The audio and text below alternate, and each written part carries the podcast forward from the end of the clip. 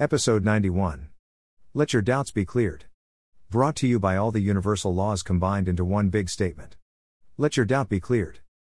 Is there is one word that shakes the foundation of all human nature, it is the word doubt. Doubt is unquestionably the most vicious of all human emotions. Doubt is even more than an emotion. Doubt is in itself a state of mind.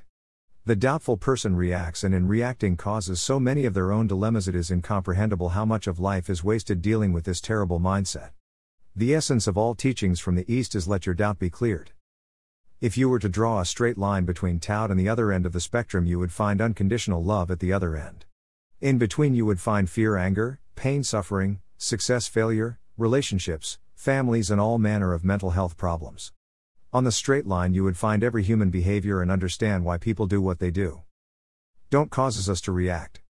It causes us to become towering or cowering. It causes us to be insecure, defensive, uncertain, and a nuisance to ourselves and others.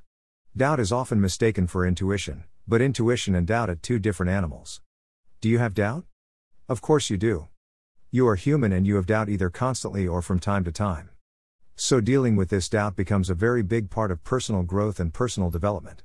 If you have doubt and it starts to become a permanent state of mind, usually because of lack of activity, you will not sleep well. Doubt keeps a person awake. Doubt makes a person eat certain foods trying to ground themselves. Doubt leads to depression. Doubt overcomes all joy. Doubt kills success. Doubt drives people. If you are an athlete and you are mid rice and you experience doubt, you may as well pack your bag and go home. If you are a leader and you experience doubt, you may as well pack your bag and go home again. If you are in a relationship and you have doubts about it, you may as well sign the divorce now.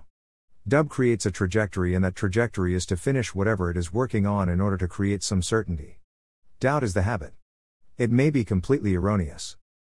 When we stand on stage and we give a presentation, it is considered to be a very stressful experience. And as Jerry Seinfeld said, people are more nervous about a giving a public speech than anything else. So, at a funeral, they'd rather be in the coffin than giving the eulogy. So that's it for today. Maybe you'd like to consider if doubt is coming habit of yours and if it is, whether you recognize it for what it is or you call it intuition. If you call it intuition, you better be careful because doubt and intuition are very much going to give you an inner voice, but they are completely different voices and we need to differentiate between them. Do you know how? With Spirit, Chris. That is the end of episode 91.